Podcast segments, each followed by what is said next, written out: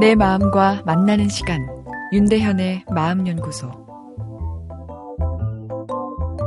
가족은 상처이자 자존심이다. 이런 말이 있죠. 더할 나위 없이 화목해 보이는 가족도 깊은 이야기를 나누다 보면 다 상처가 있습니다.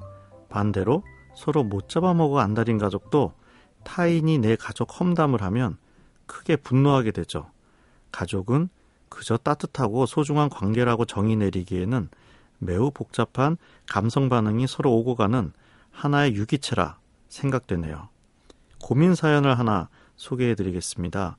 어린 시절 제가 끔찍하게 싫어했고 상처받았던 엄마의 행동이나 말을 저도 모르게 딸에게 똑같이 하는 모습을 발견할 때마다 흠칫 놀라고 하는데요. 나는 엄마처럼 하지 않을 거야. 이렇게 다짐하지만 엄마처럼 하고 있는 거죠.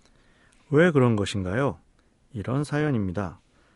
부모나 직장 상사처럼 나에게 강한 영향을 미치는 존재의 부정적인 행동 스타일을 무의식적으로 쫓아하게 되는 심리 현상을 분노 대상과의 동일시라 이야기합니다. 분노 대상이 나에게 하는 행동이 싫어 이성적으로는 저항하고 나는 절대 저러지 않겠다 하지만 부모나 직장 상사는 나에게 중요한 사람이기에 계속 미워하는 것이 감성적으로 불편할 수밖에 없습니다. 그래서 부지불식 간에 분노 대상의 행동을 괜찮은 것이라며 합리화하고 동일시하면서 담는 현상이 일어나는 거죠. 자기도 모르는 사이 학습이 일어나 버리는 것입니다. 싫다고 의식적으로는 저항했는데 나도 모르는 사이 내 뇌 안의 하나의 행동 패턴으로 내재화되어 버리는 것이죠. 그래서 나중에 자신이 부모나 직장 상사의 역할을 하게 되었을 때 자신이 경험한 과거 기억과 유사한 상황에서 자신이 싫어했던 부모나 상사의 행동이 튀어나오게 되는 것이죠.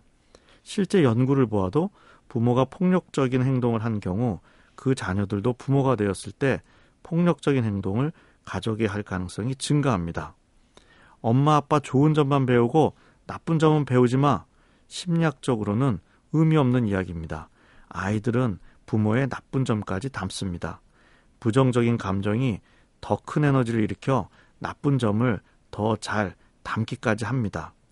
그럼 아이한테 완벽하고 착한 행동만 하는 부모가 되어야 하나요?